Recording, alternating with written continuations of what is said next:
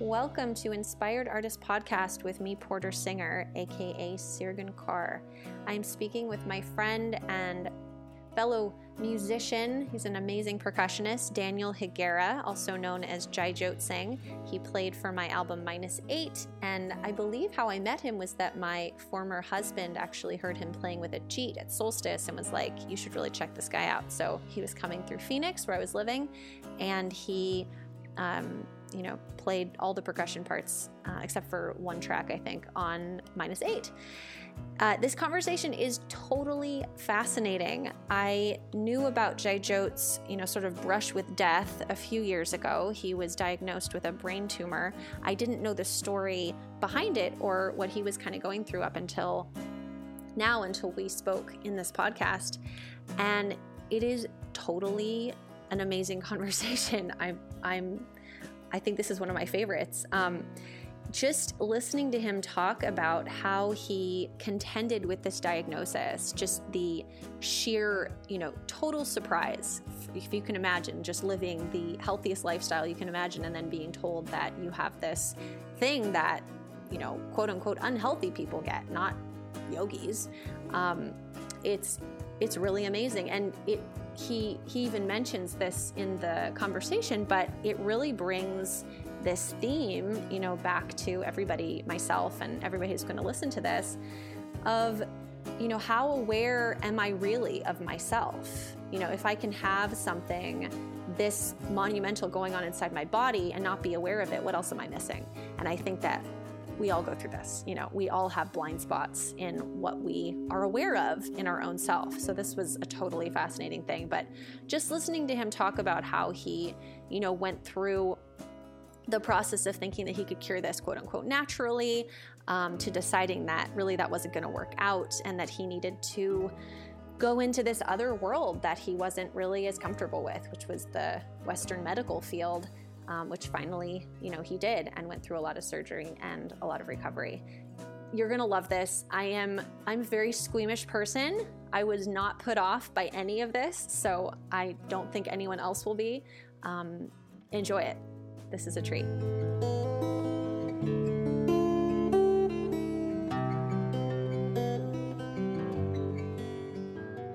I don't know if anyone's going to judge me because my room is so messy, but that's you know people's perception of mess is so interesting because i would not have guessed that you would think that your room was a mess. I'm seeing like i, I actually i actually i saw that you you did a a, a video uh, thing on zoom and i was like oh i should tidy it up a little bit is it like the horizontal spaces that bother you or like does stuff pile up on the floor? Like what what's your definition of mess? I i, I think it's just there's so much going on on the shelf. I see i see. Yeah but yeah. see i don't know what's normal for you. So i mean that could be like a really awesome altar you have going on there with all these little bottles. Yeah the supplement altar. Hey i don't judge. Whatever you worship is the gods of science. so it's been it's been what like it was 2018 I think or 2017 we last saw you. Yeah, 2017. So it was like three years since I since I saw you. I imagine quite a bit has happened in your life. Some of it I've heard about. Yeah. The more epic, the more epic things. But yeah. Um, but yeah, I feel like there's a lot to catch up on. So what do you feel like talking about? What do I feel like talking about? Well, I guess the things you're referring to was the brain surgery. Yeah, that happened. Um, it was uh, about 39 hours of procedures. Yeah. completely gone for. Say it again like you were you were knocked out for that amount of time or did you like come back and then go back i was knocked out for at least 35 hours of it. Wow. yeah. Yeah. So it, no evidence of disease so i'm pretty much in the clear right now so i'm happy about that. Wow. Yeah. What is it like to one have like a diagnosis given to you like that and then two I mean, I suppose this is like a minor part, but where my brain goes is like, what's it like to lose 39 hours? I mean, to, you know, wake up and it's 35 hours later, 39 hours later. Well, it, was it was broken up into about four different procedures. Um, the first one was six hours of them blocking blood vessels that was feeding the tumor in my head. And the second one was 14 hours of resecting about only half of it. Then the third one was an attempt to do the same thing to embolize more of the blood vessels. And then the fourth one was uh, going into my skull and getting out the rest of the tumor. Yeah. Um, what was the first question again? um, well, just to be given that kind of de- like to find that out was it a was it was it a complete surprise? Were there signs of it that you were aware of, and you this was? It was a complete surprise for me. It, 100% a complete surprise. I still remember the day. It was, uh, I believe it was November 2nd, uh, 2017. So just a couple months after we recorded yeah. uh, Negative Eight, and then yeah. minus eight, and then we. Well, I got to the doctor's office, and he was kind of like super closed off. He just didn't know how to go about saying it, and so he just went straight for it because it, it, that wasn't his specialty. He wasn't really expecting to find something that serious. And what did you go like, in for? Like, what? Why did? I was having problems breathing from my left nostril. Oh, okay. Okay, well, that's quite a jump. yeah, but occasionally I would be able to breathe through it. Okay. So I was like, okay, like I don't know, and like just a buildup of mucus, like septum something. Yeah. Yeah, who knows? Like, and I had I have been following like these health protocols for years. You know, whatever it is, veganism or alkaline diets, yoga, meditation. The last thing I was expecting was a, a tumor the size of five golf balls in my head. Five? It was huge. So it, it took up the entire left sinus. Oh. It was it was starting to expand my my face. Um, it it's locally aggressive, so it it eroded the bone underneath the eye, went around the eye, and then eroded the bone underneath the brain, and then went into the cranial cavity and connected to the the main artery in the brain, the ICA. And then he showed me the the picture of, of what they found in the CT scan, and I freaked out. I, I like I jumped in my chair. I was like this, like I was spazzing out. I like shaking and and Someone then no because nobody was expecting this. Everyone was like, usually I'm, unless I'm hanging out with other yogis and stuff, I'm usually the healthiest person in my sphere. Yeah. and um, so they told me that he connected me with uh, an ear, nose, and throat oncologist here at the University of Miami and then and then that that whole other adventure begins. It was like 60 hours of calling different hospitals and doctors the first week and trying to figure out what my next course of action was. How much time between then and when you opted for the surgery? About three months. Oh, that's a lot of anxiety i would imagine yeah, I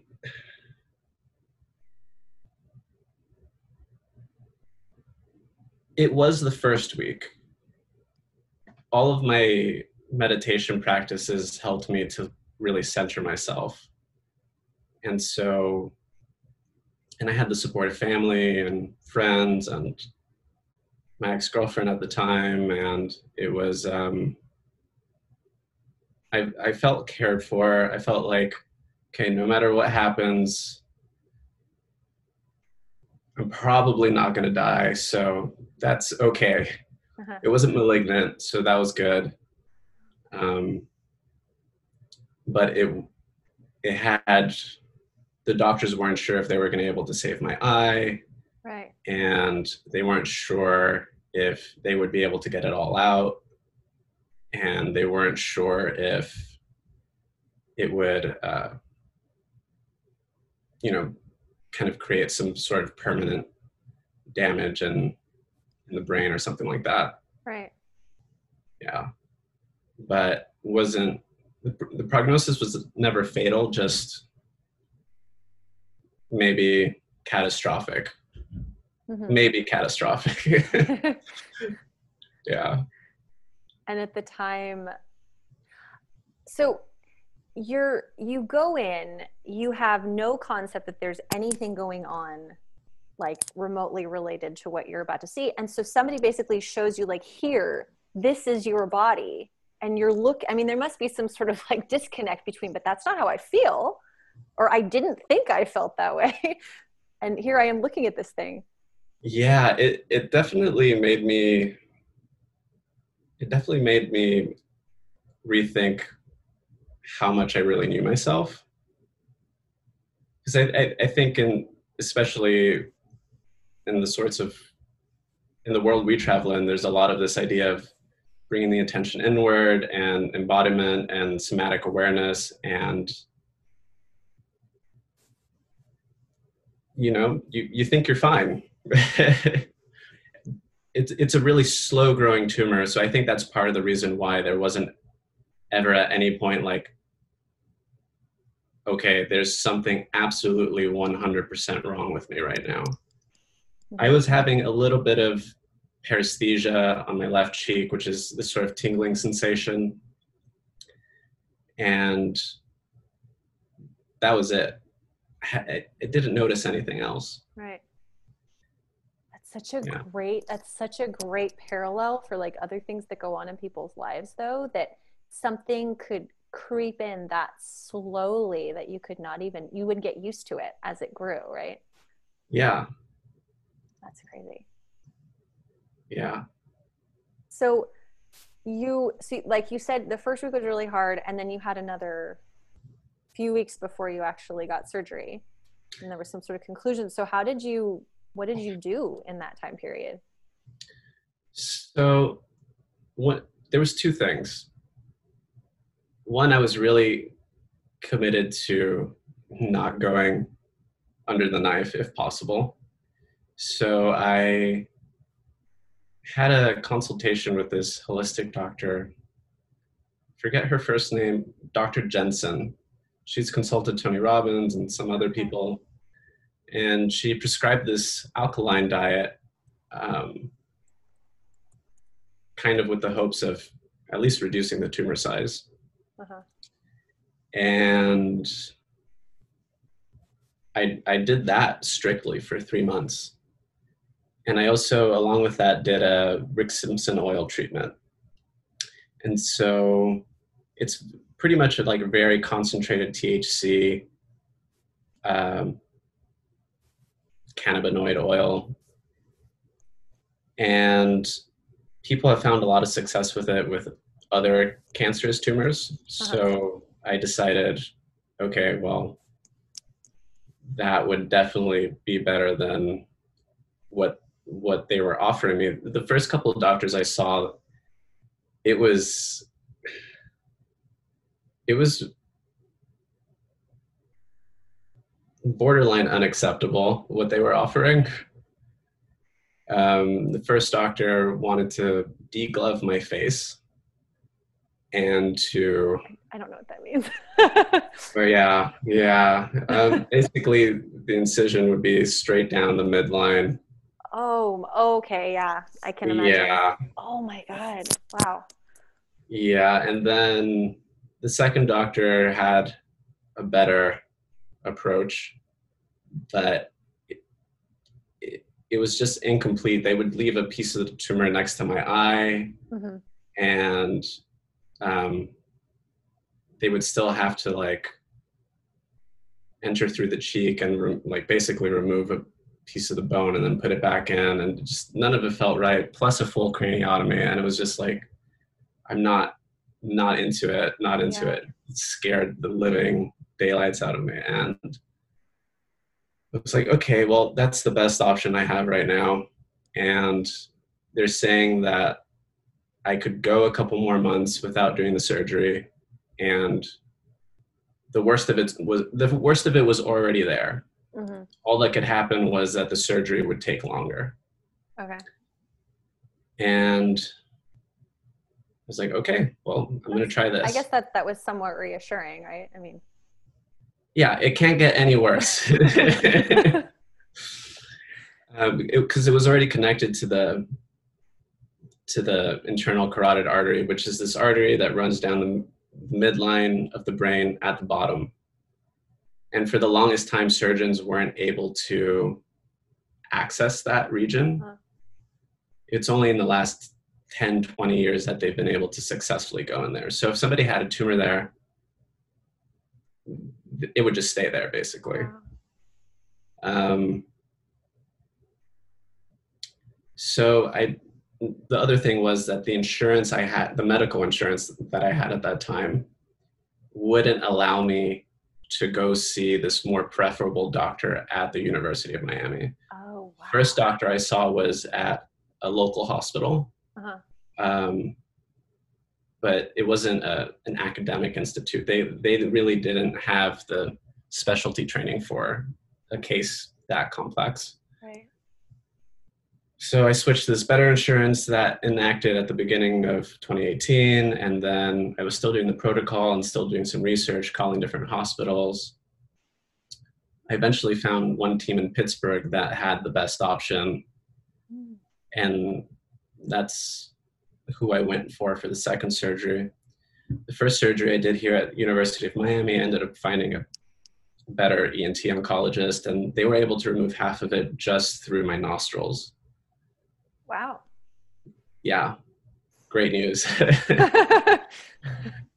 and then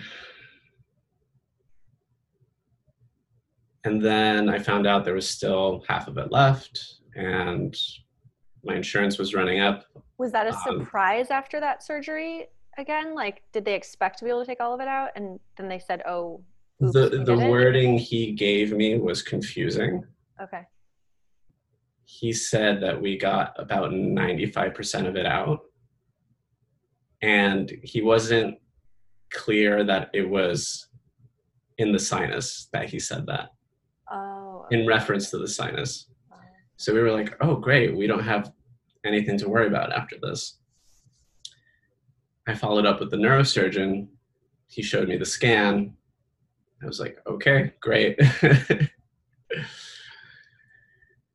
um, yeah, and then, and then at that time, my ex girlfriend, her sister, her brother had passed away three weeks before my first surgery. And then a week after the second surgery, her sister in law, her brother's wife, was diagnosed with terminal cancer. So it was just this huge bombardment of facing Death. death, mortality. Yeah. Yeah.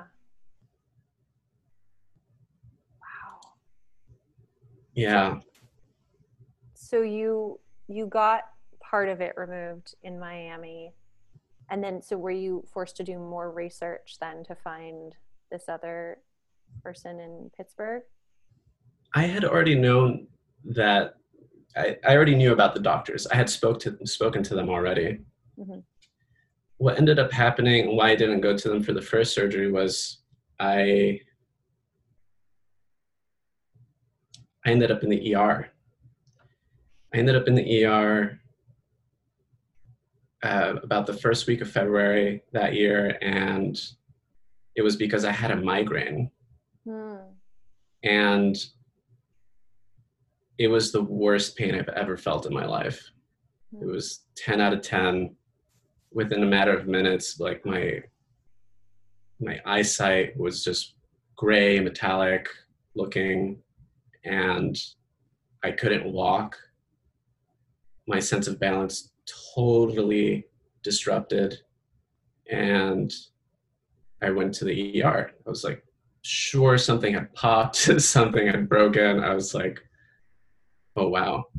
And that was that was the first moment I I it really dawned on me like okay you you could die from this you need to get this done okay. as soon as possible and so at that point was that sort of the turning point with with like okay i'm not going to go the diet route like the yeah the the holistic treatments didn't work the tumor grew and i opted for surgery with a, a man named Dr. Sargi here in Miami. Best guy ever. Love him. He's he's a character. Super entertaining and great bedside manners and great human. Um, so yeah, I, he visited me in the ER. He said, "Hey, we could attempt this just through your nostrils and and see where it goes from there. Wow. Yeah. Funny you you mentioned that about him being such a great person. My my mom went through breast cancer a few years ago and she met the most amazing community of people through it. It was like she met her tribe. She'd been looking for friends for years in that place. I'm sure I know that's not the case with you, but it's amazing how these experiences can i don't know we can we can meet people maybe that we wouldn't have otherwise and yeah I, I i connected with with a lot of people that left a, a deep impression on my life through that experience. It's it's definitely a, a bonding moment in a lot of ways. Yeah.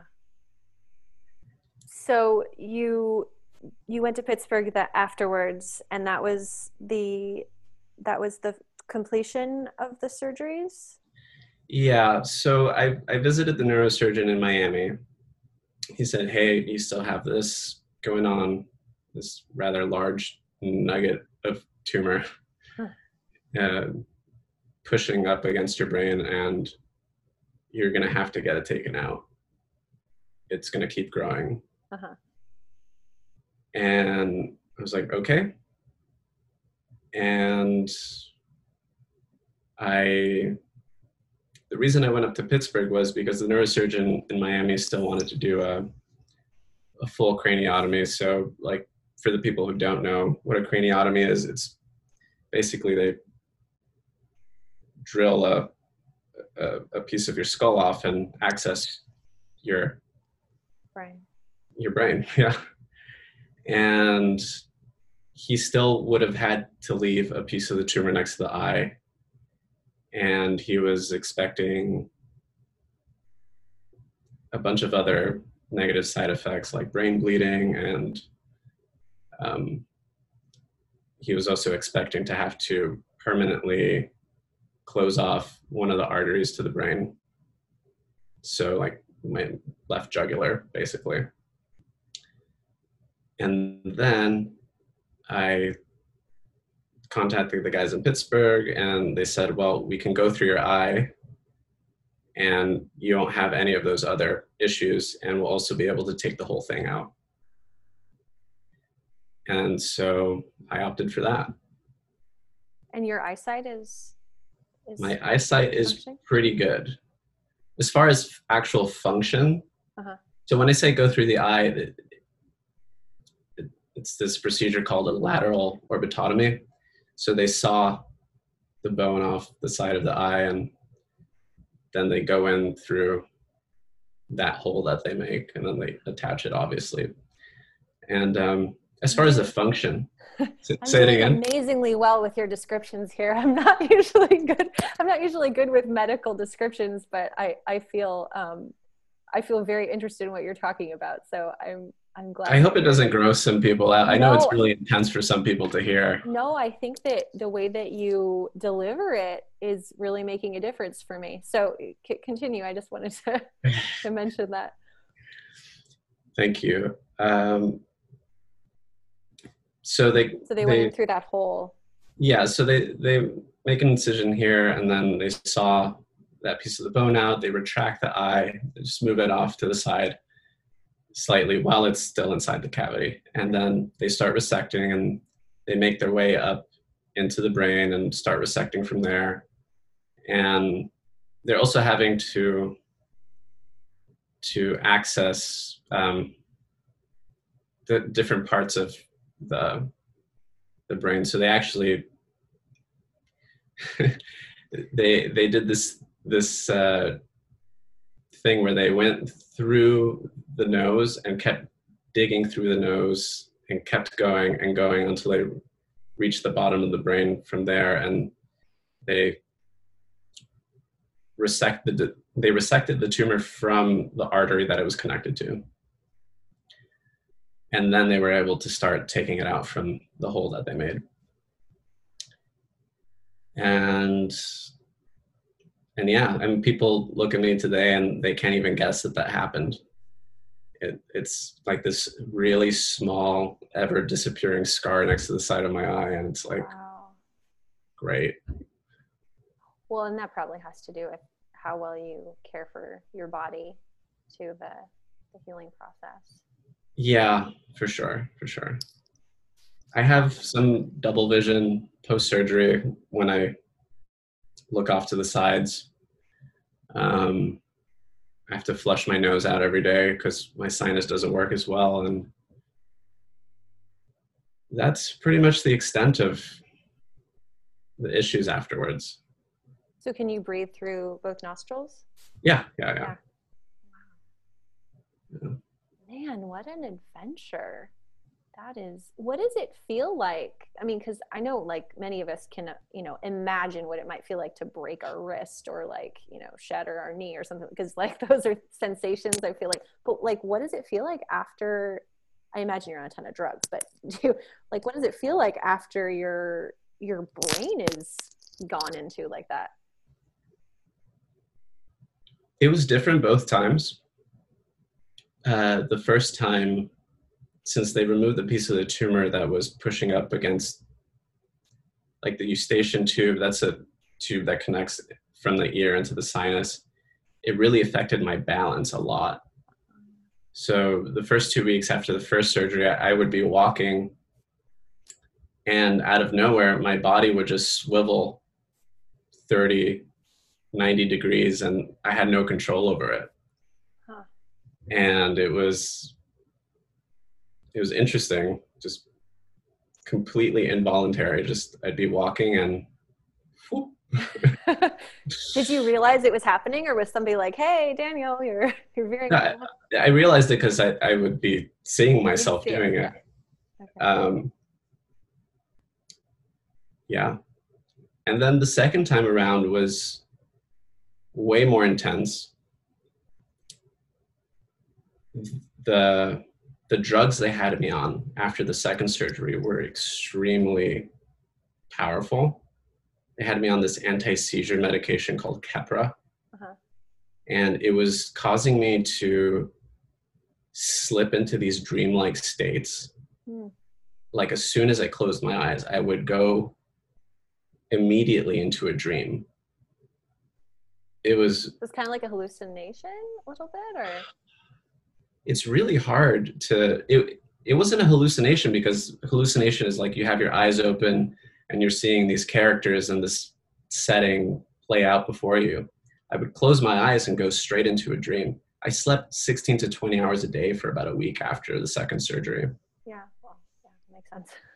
yeah and and like i'd be having a conversation with someone and then like i'd be like oh i'm tired i I really need to stop talking right now and i'd close my eyes and go right into a dream Was it a um a, a waking dream? What, what do they call that? Like, were you aware that you were dreaming? As you were Oh, dreaming? lucid dreaming. Lucid, yeah. One of them, I, I distinctly remember being pretty lucid. It's like I, I closed my eyes and I stepped into this park in Canada, and actually Butchin was in the dream. hey, Butchin. Butchin was in the dream, and there was a hotel, and I went into the hotel, and that was kind of the end of the dream, or at least what I remember of it. Uh-huh. Yeah. And uh,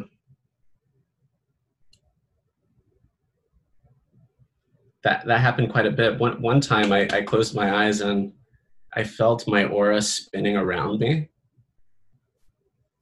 faster than I've ever felt anything spin around me. I closed my eyes and I felt like I was in a like it was almost as if if I was the center of a washing machine and the drum was just circling around me. oh, wow. Did you have nausea because of these sort of like imbalance issues or? The first one I had a lot of nausea. Yeah. They had me on nausea medication for about a month. Yeah. So moving out of this experience, what like where where are you now or like what was the transition into what you're doing now? Well, life went somewhat back to normal after that. Kept teaching yoga after maybe six months after that. Started teaching yoga again, started doing events, took a couple gigs here and there. And as, as far as the, the day-to-day things, that's my life went more or less back to normal. Yeah. I I feel extremely grateful that I had family supporting me and uh, friends, loved ones. It was something that really shook me at my core in a lot of different ways. Just the it made me confront my own sort of uh, naive, naivete in a sense just the the way that i approached it was that was not the time for holistic treatment. It was really uh, trust the, the trust I, I i've had in in the holistic or spiritual world was definitely shooken a lot I felt a little betrayed in that sense. You have a lot of people spouting anecdotal evidence for for things that they've never encountered, never seen, never dealt with. Yeah. And they they speak it with with the conviction of someone who's actually healed other people from from whatever thing they're trying to sell you and so that was good it, it the whole process got me grounded in a way that i've never been in my life mm-hmm. And it also let me know that i was extremely loved I started a, a, GoFundMe to help pay for all the medical bills, and I was just floored that people cared about me. um, and it let me know that I want to live. I think up to that point, I had taken a lot of pieces of my life for granted and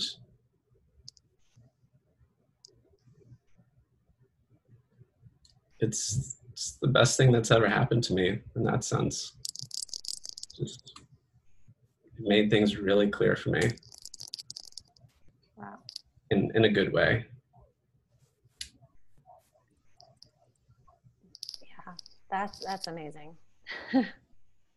I I um I bow to you. I have never had to uh, make the kinds of choices that you have had to make, and my my wow, I'm uh, I'm amazed. I mean, I was amazed from afar because I was reading your posts, but to hear to hear you talk about the whole process, I mean, yeah, yeah, and how beautiful that it it reaffirmed your, you know, your uh, love of life.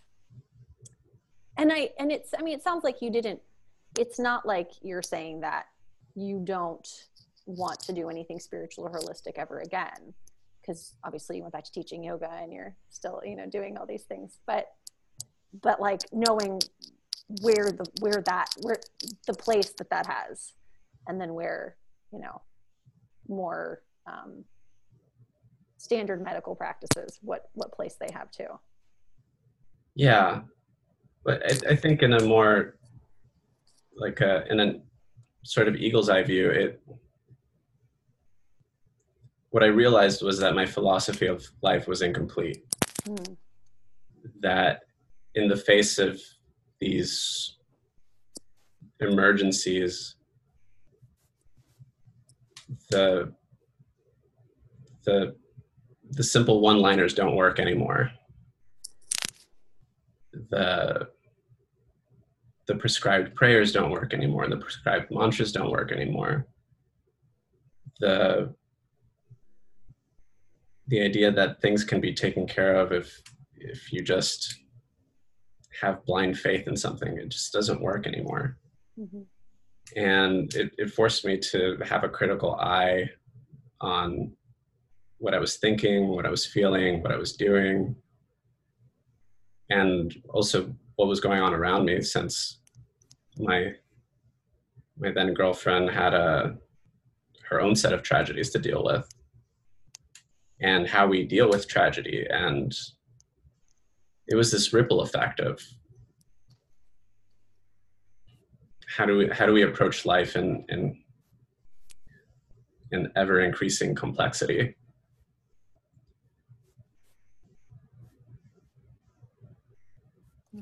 Yeah.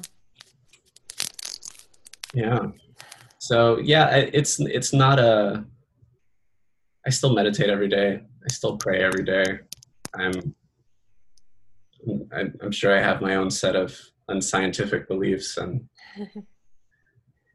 as we all do, and um, that that's perfectly fine. I, I think it's for me the process has been more of a, a truth-seeking process, not like a let's burn the whole thing down process. Mm-hmm. Mm-hmm. Yeah yeah, I think a lot of people are confronting that right now in so many ways. Yeah, yeah it's it's pretty intense out there.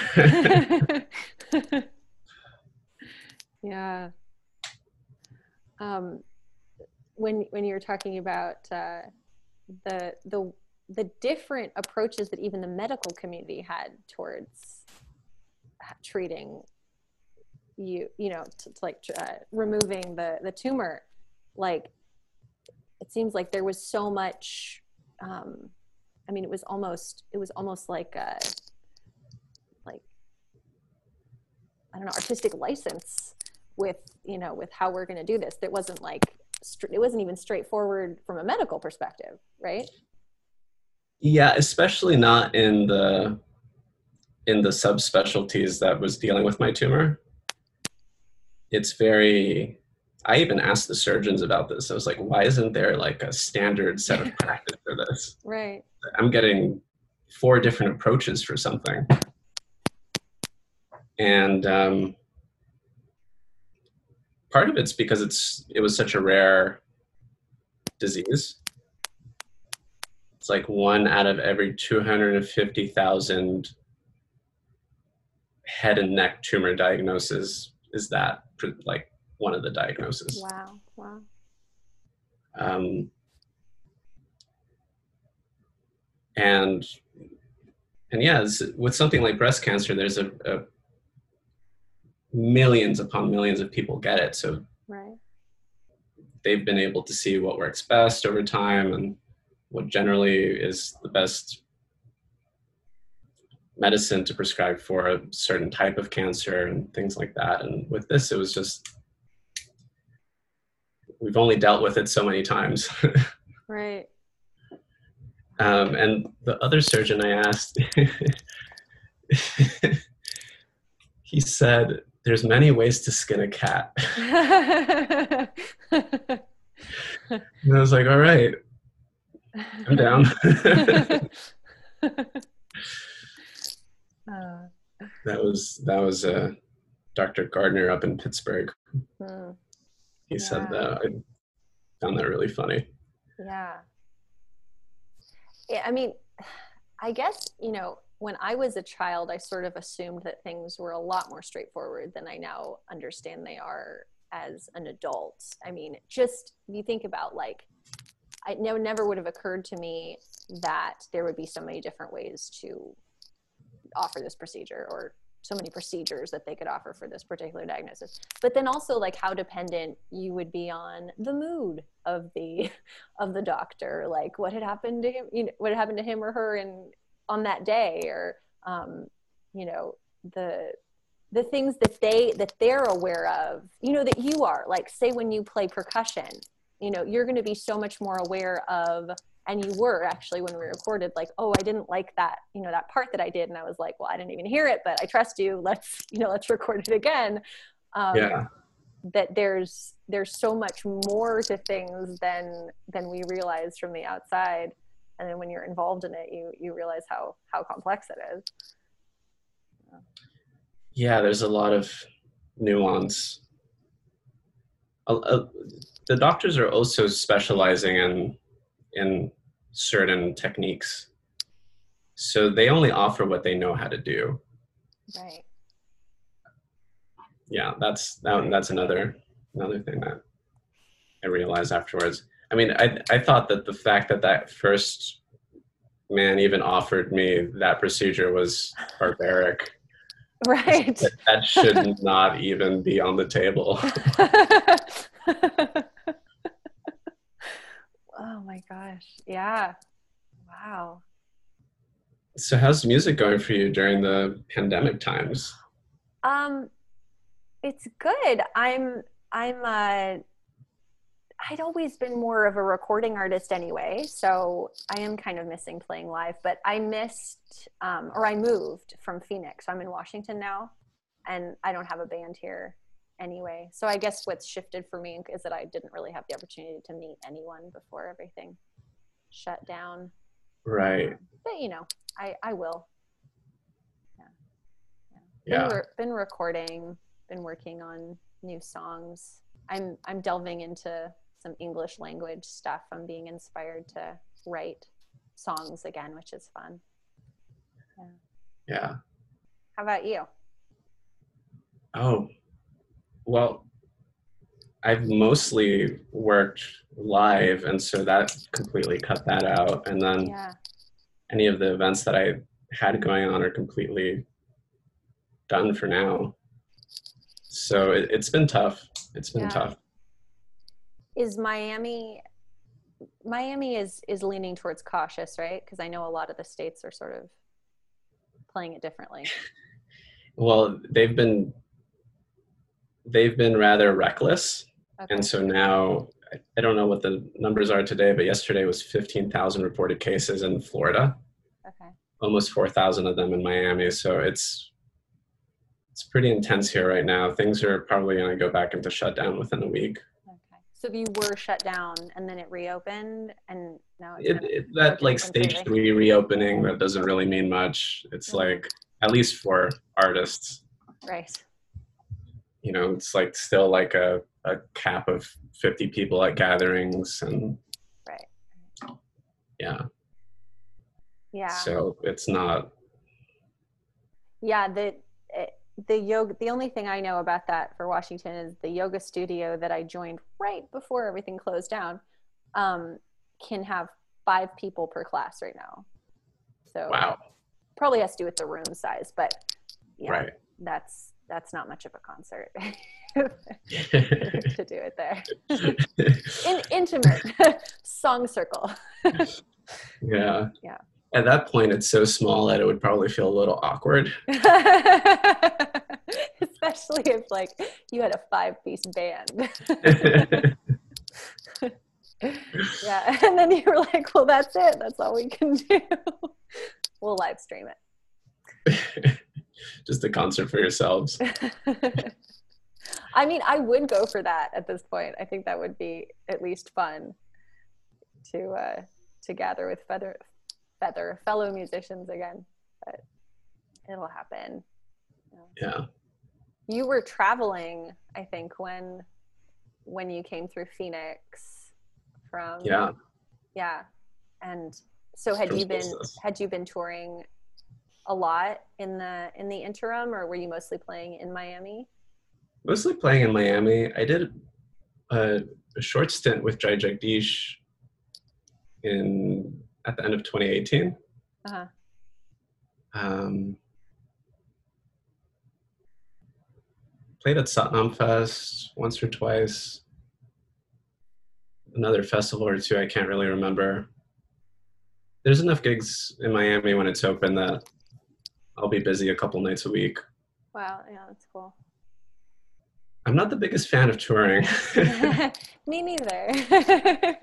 it's so intense and and at least the times I've toured, it, it seems like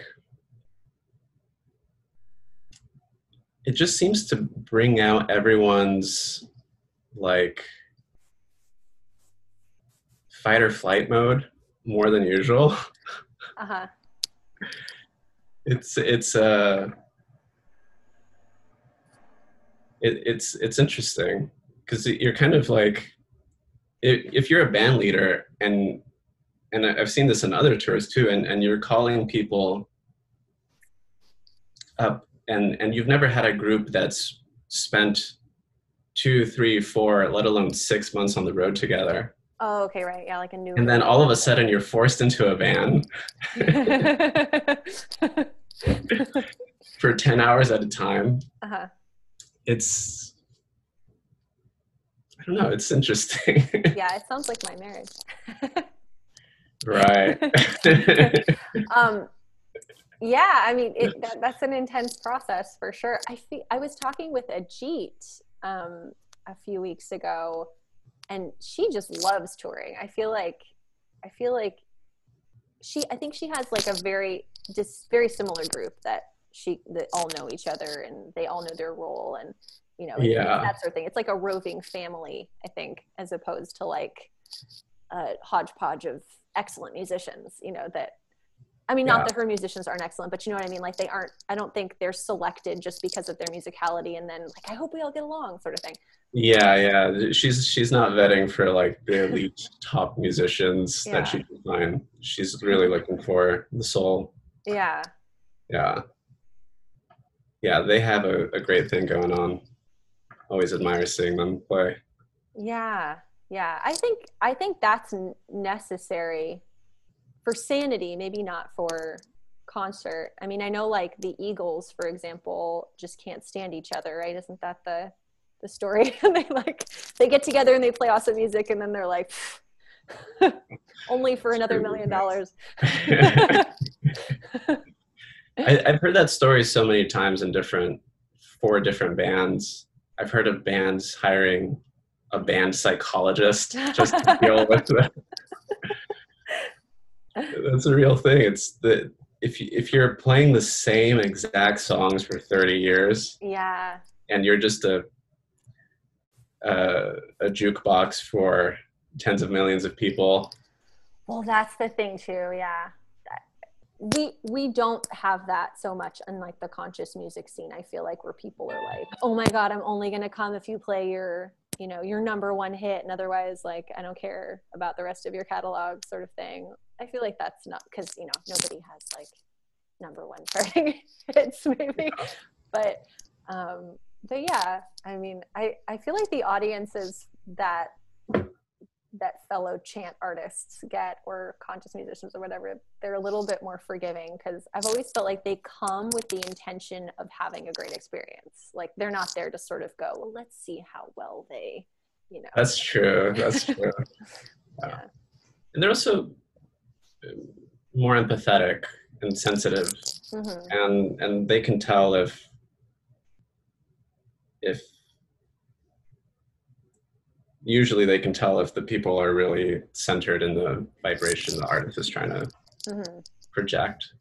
Yeah. yeah. Yeah, that'll make more of a difference, I think, in the, the takeaway that they get from it. Was like, that was really good means like they were really tapped in, you know. yeah yeah it, it's not like oh my god that drummer just like shredded totally. Yeah. So when you play out, are you playing for a lot of different kinds of music, like with within the, the music scene in Miami, or? i would say half of it's kind of in the yoga conscious dance Mhm, sort of world and the other half of it is in the entertainment mhm. industry just here's a party there's a dj go go Right. go make their nights you know That's cool. and yeah I, w- I would say it's really fun to see people living living it up and getting totally hammered and and it's funny because I'm I'm sober, and I'll go to these parties and I'm playing, and sometimes they'll they'll offer me a drink, and Uh-huh. it's like, oh, thank you, but you know, yeah. maybe you should give your date that drink. yeah, yeah, that's cool. Um, it yeah, it's it's interesting being sober among people who are drinking. I've always found that to be an interesting experience, but but less so if like I'm I don't know if I'm not going at it from sort of a judgmental like angle, and and I do sometimes drink, so I don't want to put it like I you know yeah, I I drink like one to three times a year. That's like, and it's great, but I say sober more in the sense like, okay, like ninety percent of the time yeah. I'll be sober, Uh-huh. just despite where I'm at. Um, yeah, Yeah. yeah. Yeah. So, Daniel, thank you so much for for sharing your your epic journey um, and uh, your what has happened since. Is there anything else that you want to report before we? Oh my gosh, there's so much I'm curious about you. Oh my gosh. Go ahead. Go ahead. well, when I saw you change your name on Facebook, I just had the most admiration for you. oh, thank you. And um, I, I was wondering what what sort of caused that that shift out of the the Sikh Dharma. And uh, yeah, you know, for the past, I think it's been like three years. I'd been, I'd, I'd had this question because I'd been listening to Abraham. You're familiar with, with Abraham? Abraham And- Hicks. Yeah, I think I may have talked to you about that when when we were recording. But um, my question was like, okay, I like I understand. I, I sort of get what they're saying, and then I'm I'm involved in this community where I'm having to do so many things that are based on rules and um, I'm making so many choices based on what somebody else is basically telling me what to do that I've never, you know, even met. And like the the dissonance between those two things, because on the one hand they were saying like, you know,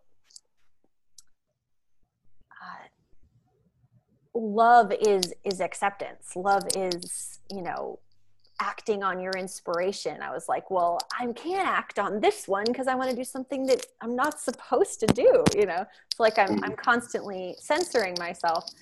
Um, so I had this kind of question going on and um, I kind of reached like what I felt to be rock bottom in my sense of limitation, like in just how limited I felt by the choices that I made. And it was causing me to be really depressed and it was so silly but at the time it had to do with i really wanted to eat fish and and i was like no you can't you're not allowed to you vowed you vowed not to and and I really felt like it like it was plaguing my mental health.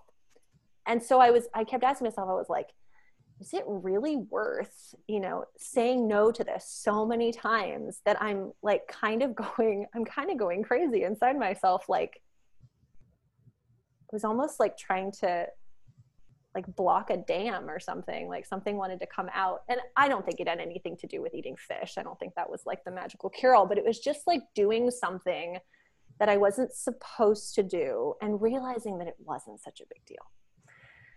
Yeah. And um, so I did.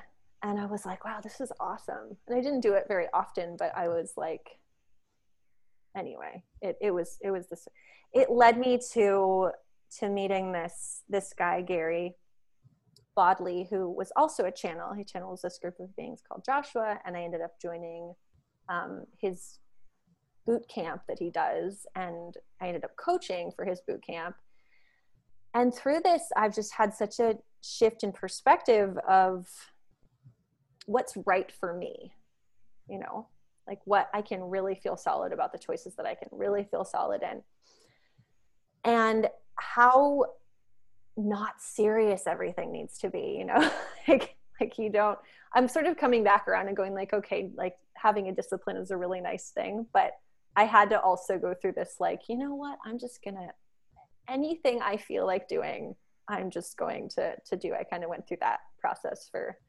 um I don't know about a year. But anyway, it ended up leading me away from my marriage and um I found myself in a new relationship here in Washington and could get to my name. I'm getting there.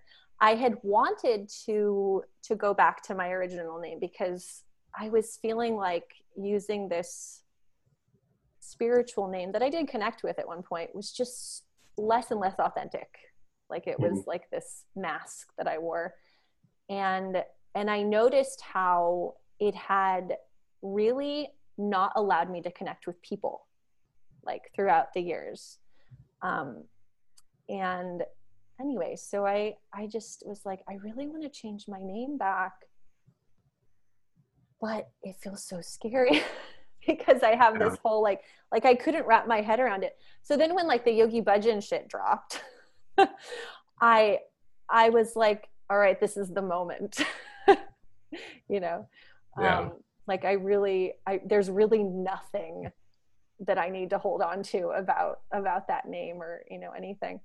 And then my question of like how can, you know, how can this be true and also this be true was like, well, this wasn't true so this is true you know you um you can you know you can follow your inspiration and you can um, live authentically and also make choices that were different than you thought you needed to make previously. So very long-winded answer to your question but that's kind of how i found myself here. Yeah. Yeah i i recently cut my hair about two weeks ago. Oh yeah. Yeah. So now it's. I was wondering, like, because you you look different, and I couldn't I couldn't put my finger on it. It's the haircut. It's, it's the, the, shave. Mm-hmm. yeah, looks good. Thanks. Yeah. I, I've seen like a bunch of people cut their hair and post pictures on Facebook recently, and I'm like, wow. yeah, yeah. I'm I'm I'm happy for everyone. It it's I think especially with the the idea of the bana and the hair, it's like a, it's really an anchor into if you feel the the organization is corrupt, like I do at least, mm-hmm. it, it really feels like an anchor into something that does not really serve your being. Mm-hmm. Um, and I had all these other fears like, oh, with the hair it's like the antenna for your intuition and all this uh-huh. stuff and buddhist monks are bald. They're probably some of the most intuitive people on the planet. Sure. I'm happy to yeah that was that was really empowering for me. Is like i kept making these choices and i was like no i can still meditate. Nope i still feel spiritual you know? Right yeah. Yeah. And I, I started eating meat again about two years ago and it, the the sort of dissonance that the the rigidity creates. Mm-hmm.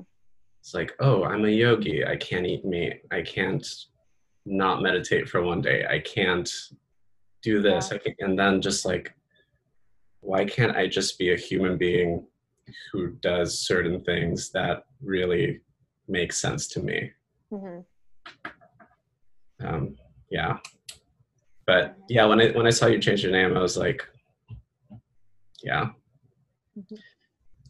really happy, and and you looked happy, and and and all of the life decisions you were making just seemed so empowering, and obviously they are, and so yeah, Yeah. just saying I'm happy for you. Oh, thank you. Yeah, I'm happy for you too. I like your haircut. Thanks. Yeah. Well, and I feel too like if you chose to grow your hair at some other point in your life for your own reasons, then it wouldn't feel like the same as growing your hair for the reason that you were before or like that I was before, you know? Yeah. Well, I grew my hair out twice before I grew it out for the sake of Kundalini yoga. Just kind of had this like rocker rebellious phase in high school and in middle school. And um, I would grow it out for like three years and shave it all off and do it all over again. And, but, yeah, Yeah. Yeah.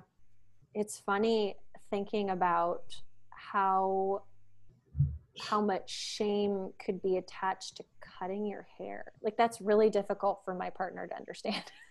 he's, like, he's never been part of, you know, any sort of organization like that. He's like, "It's a haircut. you know? yeah. Yeah. Bonkers. You just don't know.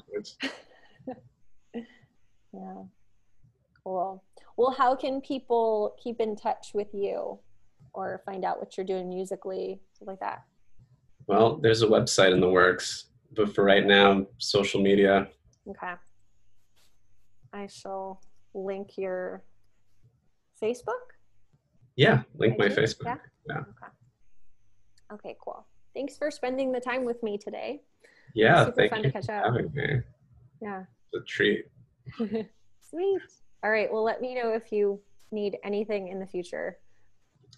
Yeah. Definitely likewise. Yeah. I'm actually setting up a studio here now. Ooh. Are you Yeah, recording your music, other people's music, both? Both, both. Cool. Yeah, Cool. Sure. Yeah, maybe we can collaborate. that'd be super fun. Yeah. All right, sweet. Okay, well have a great rest of your evening here in Evening. Miami. Yeah. Yeah. Okay. All right. Bye. Care, Porter. Bye. Thank you so much for listening. If you enjoyed this, please leave a review and rate the podcast wherever you're listening. That helps others find it.